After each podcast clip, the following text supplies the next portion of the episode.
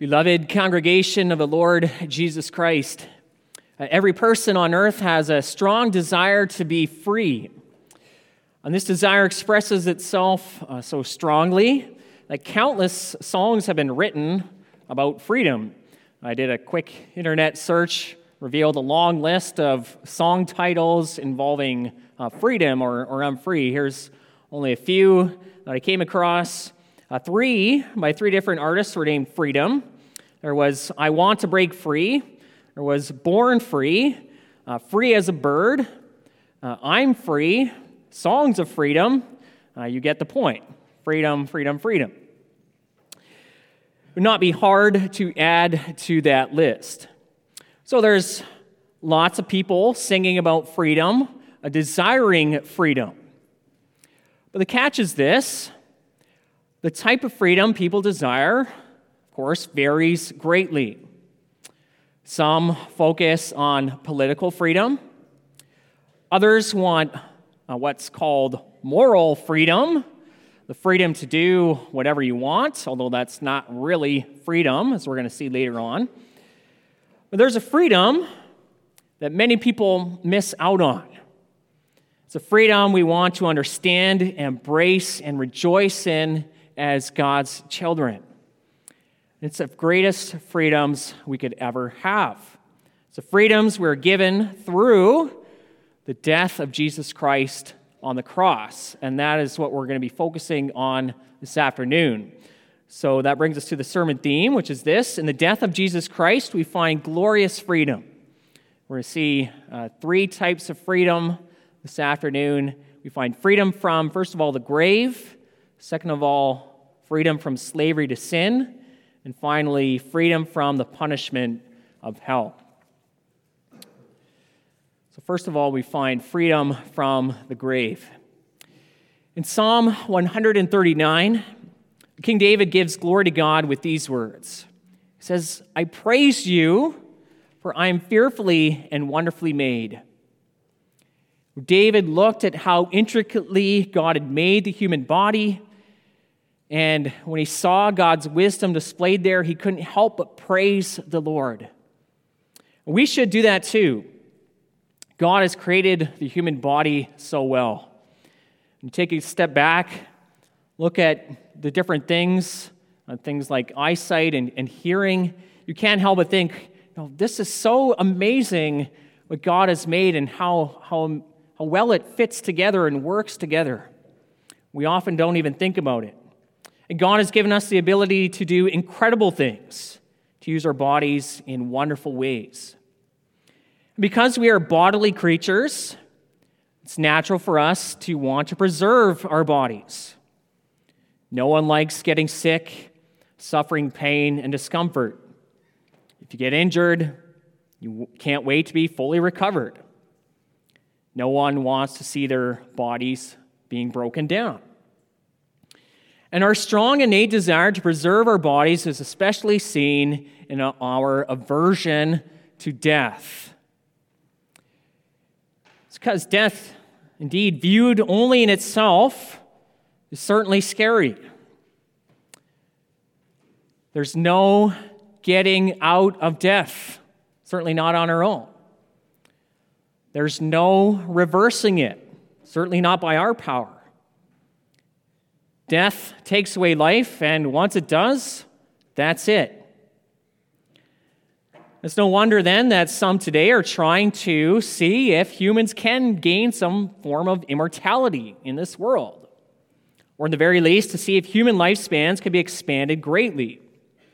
And who knows, maybe we will be able to in the future. Maybe with some kind of gene therapy, we'll be able to restore our health and youth indefinitely, perpetually.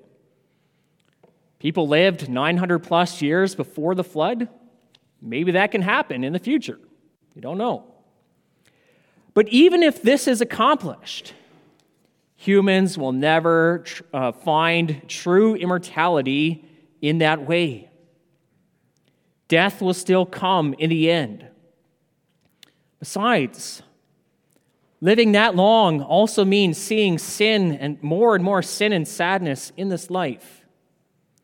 So it's clear We need something better. And that something better is, of course, provided by our Savior, Jesus Christ. Jesus Christ himself died, and he was buried.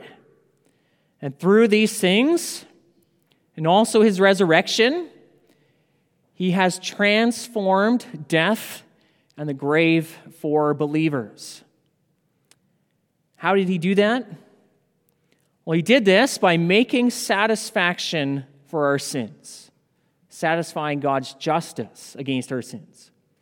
As it says in Lord's Day 16, why was it necessary for Christ to humble himself even unto death?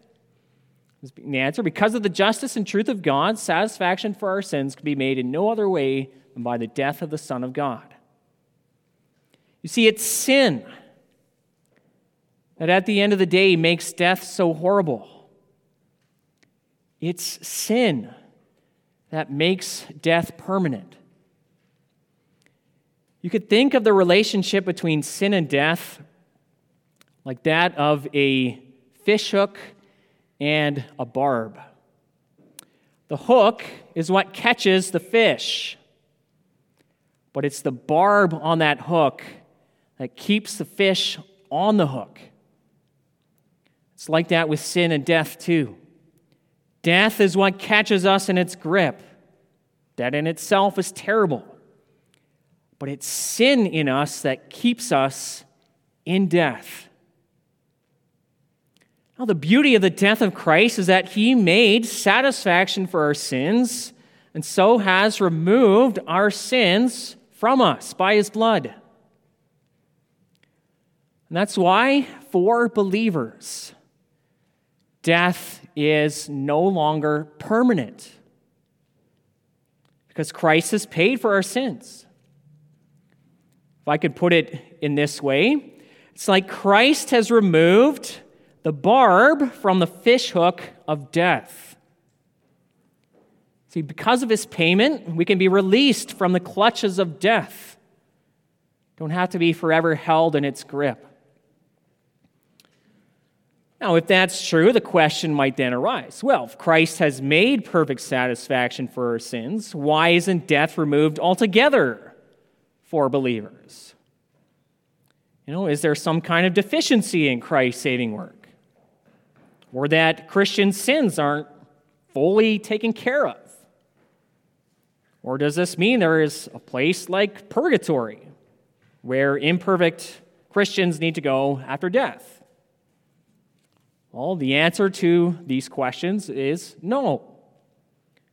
The remaining reality of death for believers does not mean in any way our debt of sin is still unpaid. Yes, death remains, and death is an enemy. But look at what we confess in Lord's Day 16. Death is no longer a payment for our sins, but it puts an end to sin and is an entrance into eternal life. Look at this in terms of our reading from Colossians. Think only of what it says at the beginning of Colossians 3. Where it says, believers, you have been raised with Christ, and your life is hidden with Christ in God.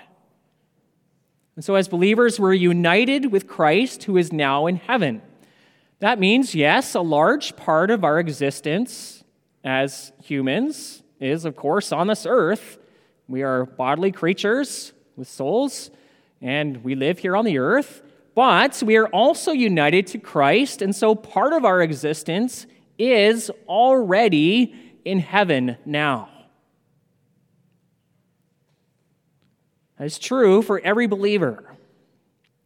Part of our existence is already in heaven because we are joined to the exalted Christ.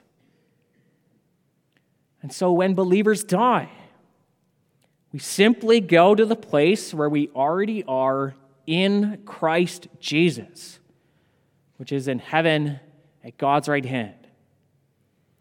That's why Hebrews 2 can say that Christ has freed us from slavery of the fear of death. He's transformed the grave. That brings us to our second point. Now, freedom from the grave is not the only freedom we gain through Christ's death. The next freedom is found in question and answer 43. There it asks, what further benefit do we receive from Christ's sacrifice and death on the cross? Through Christ's death, it says, our old nature is crucified, put to death, and buried with him, so that the evil desires of the flesh may no longer reign in us, but that we may offer ourselves to him as a sacrifice of thankfulness. So in the death of Jesus Christ, we find more freedom. We find freedom from slavery to sin. Now, this, of course, is not a freedom we naturally seek out. Instead, our fallen nature actually seeks the opposite. It seeks slavery to sin. And fallen humans are more than willing to engage in this slavery. Now, in a sense, this sounds like a contradiction in terms. You know, a willing slave, how could someone be a willing slave? When we usually define someone who is a slave, usually we think of a person who needs to keep doing things against their will. They need to follow the will of somebody else, their master or owner. How then can someone be a willing slave? Sounds like he or she is their own boss, doing the things they want to do. And you know what? This is how many people view indulging sinful desires. They feel free. They feel like their own boss. No one is going to tell me what I can or can't do. If I want to do it, if it feels good to me, then I'm going to do it. That's how many people live their lives. And there is a sense in which they are right. That is, it is true that the human will is involved when humans indulge sinful desires. A choice is made to follow sin, and so it feels like freedom. But here's the thing we must understand. Yes, humans do freely choose to follow evil desires. It's an act of the will. But fallen humans cannot free themselves from evil desires. Instead, the will of fallen humans is enslaved to evil desires. Let me say that again. Fallen humans cannot free themselves from evil desires. Martin Luther called it the bondage of the will. People feel they're free when they indulge sin. But the sad reality is they are enslaved. And here's the other thing we must understand. Following evil desires, indulging sin, it brings death. It always does. That is the very nature of sin. It brings death and destruction in some way, shape, or form. Rebelling against God cannot but bring some kind of death and destruction. And this is why we can also rejoice in this teaching of Scripture summarized in Lord's Day 16. What further benefit do we receive from Christ's sacrifice and death on the cross? Well, it is that our old nature is crucified. It's put to death and buried with Christ. That old person that we once were and controlled everything has been dealt a death blow in the death of Christ. Look at how the Holy Spirit describes this for us in Colossians 2. Listen, first of all, to verses 11 and 12. In him, that's in Christ. Also, you are circumcised with a circumcision made without hands, by putting off the body of the flesh by the circumcision of Christ, having been buried with him in baptism, in which you were also raised with him through faith in the powerful working of God who raised him from the dead. So he says, you are circumcised. Of course, not physical circumcision, but a spiritual working of the Holy Spirit in our inner being through the cross of Christ and through our union with Christ in his crucifixion. In Jesus' death, the Holy Spirit cuts away our old sinful nature, our old sinful self called the flesh. So what does this mean? This means that finally, that old nature with all its enslaving desires is no longer in charge of the life of the believer. Doesn't mean we don't struggle. We do. But it's no longer in charge. It continues on in verses 13 and 14. And you who were dead in your trespasses and the uncircumcision of your flesh, God made alive together with him, having forgiven us all our trespasses, by canceling the record of debt that stood against us with its legal demands. This he set aside, nailing it to the cross. So I want you to notice here in these words the double benefit we receive through Jesus' death and resurrection. So double benefit.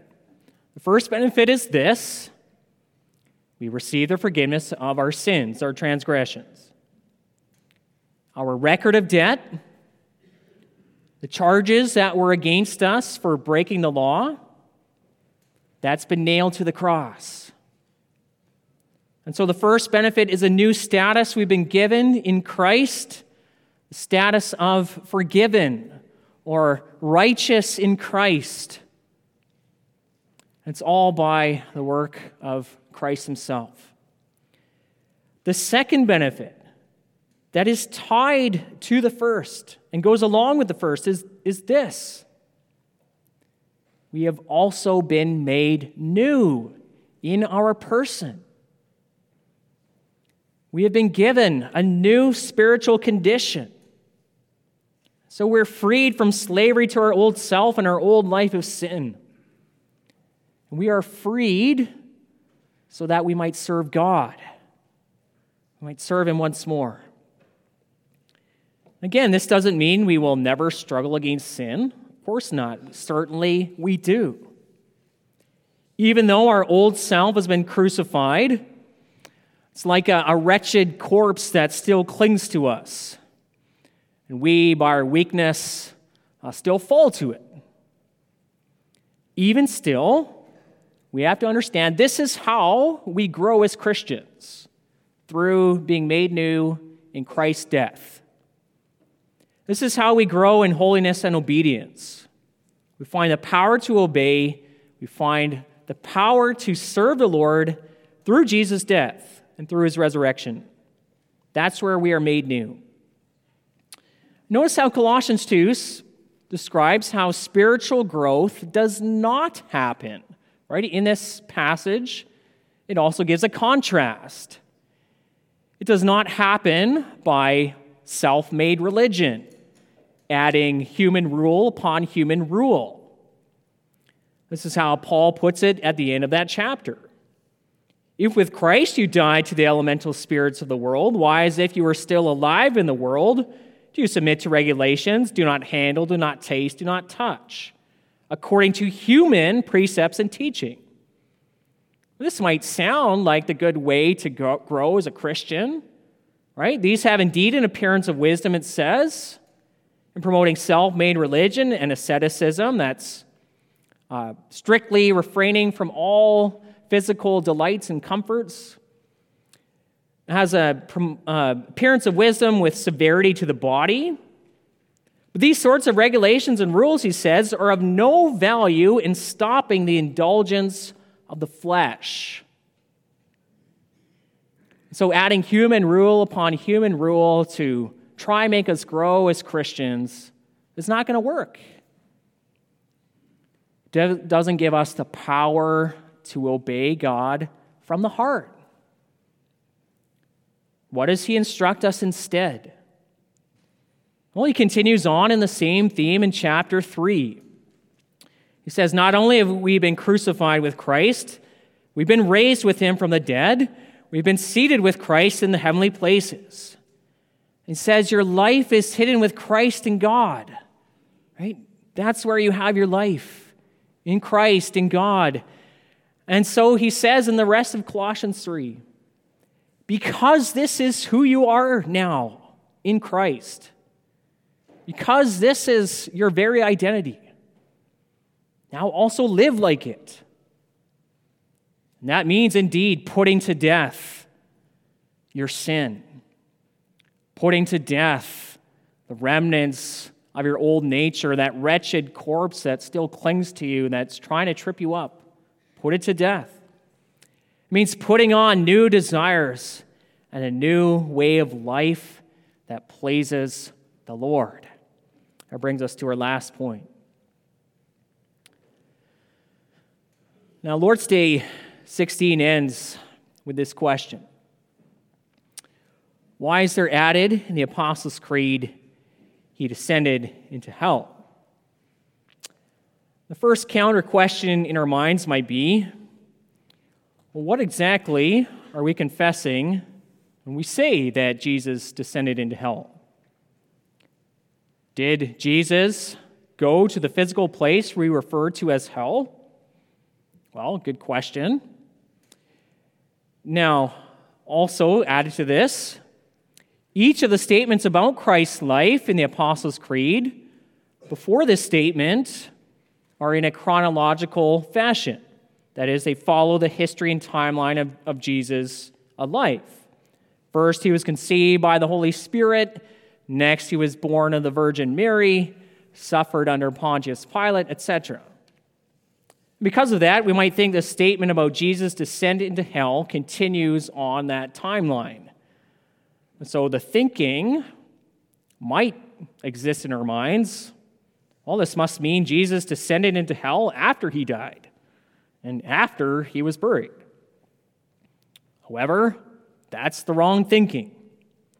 That's not what we should think of when we confess Jesus descended into hell. It's best to think of this as a summary statement of Christ's sufferings. That in each of those things, where he was conceived and born and suffered under Pontius Pilate and was crucified, Christ descended deeper and deeper into the suffering of the hellish agony he needed to go through in order to pay for our sins.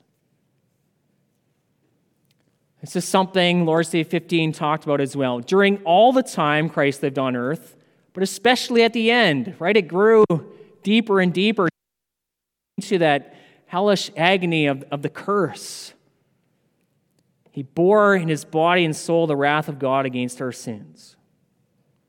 And what is the significance of Christ doing this for us? What's the good news here? Well, the answer in our confession is so beautiful. Listen to these words again.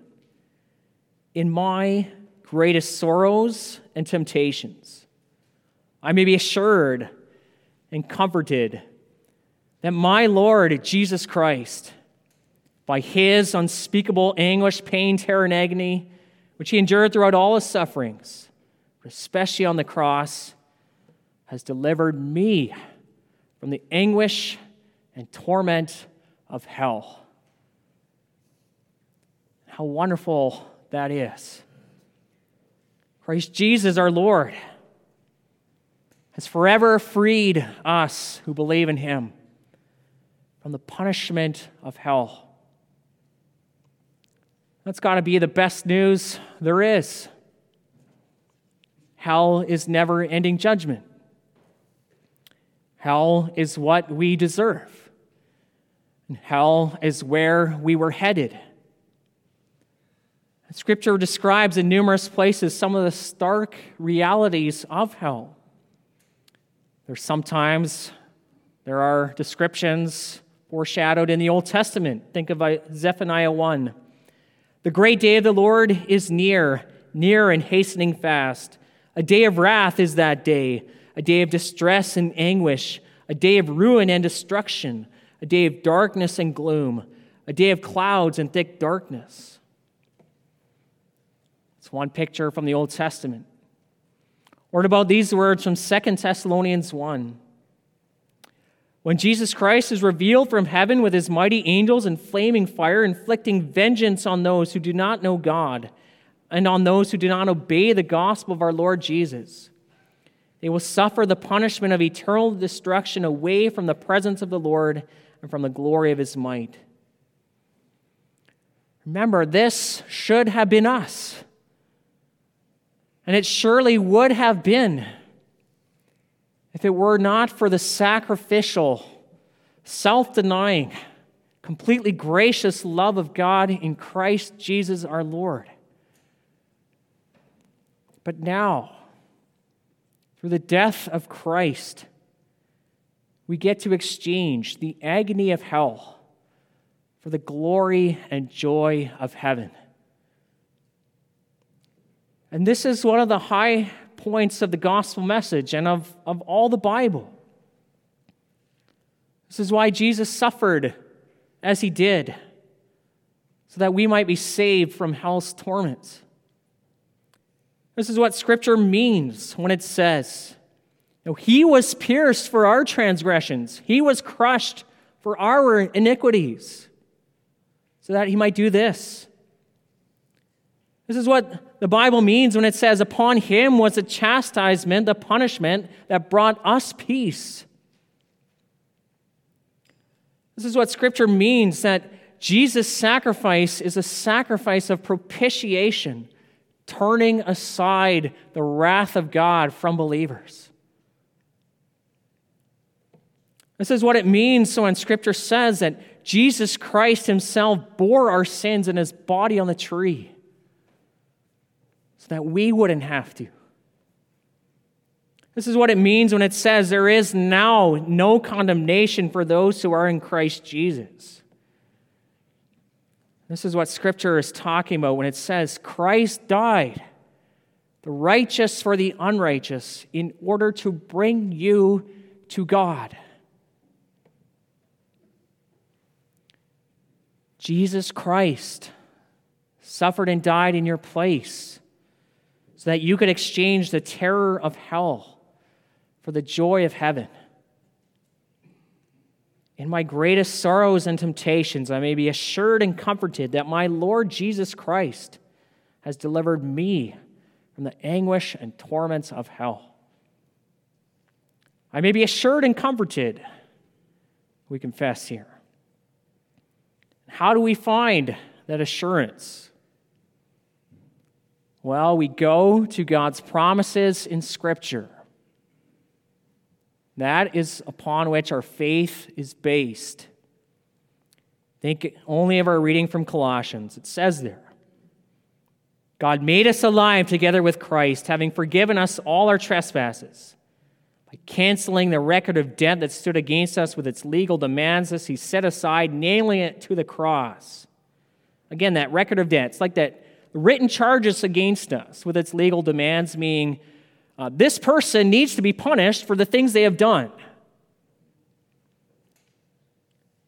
It's like a collection agency coming after someone because they're officially in debt and payment needs to be made. And if the debt is not paid, the person will suffer the consequences.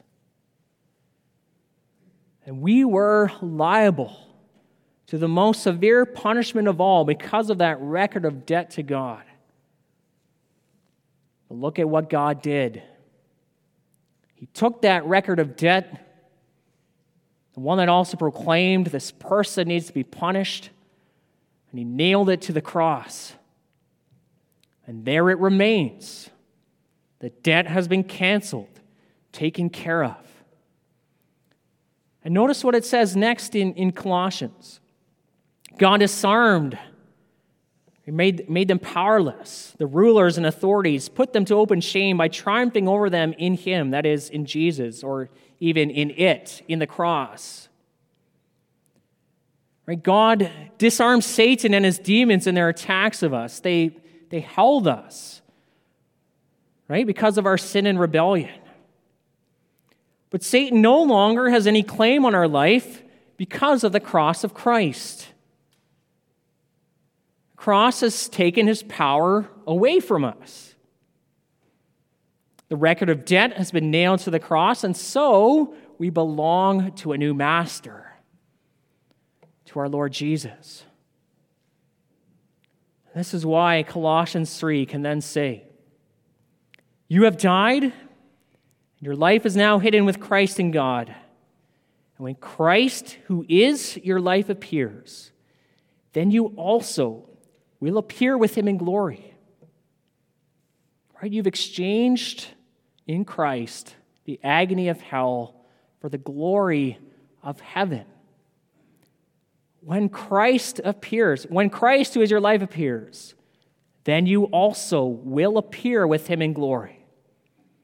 Rejoice and praise God for this glorious grace. Amen.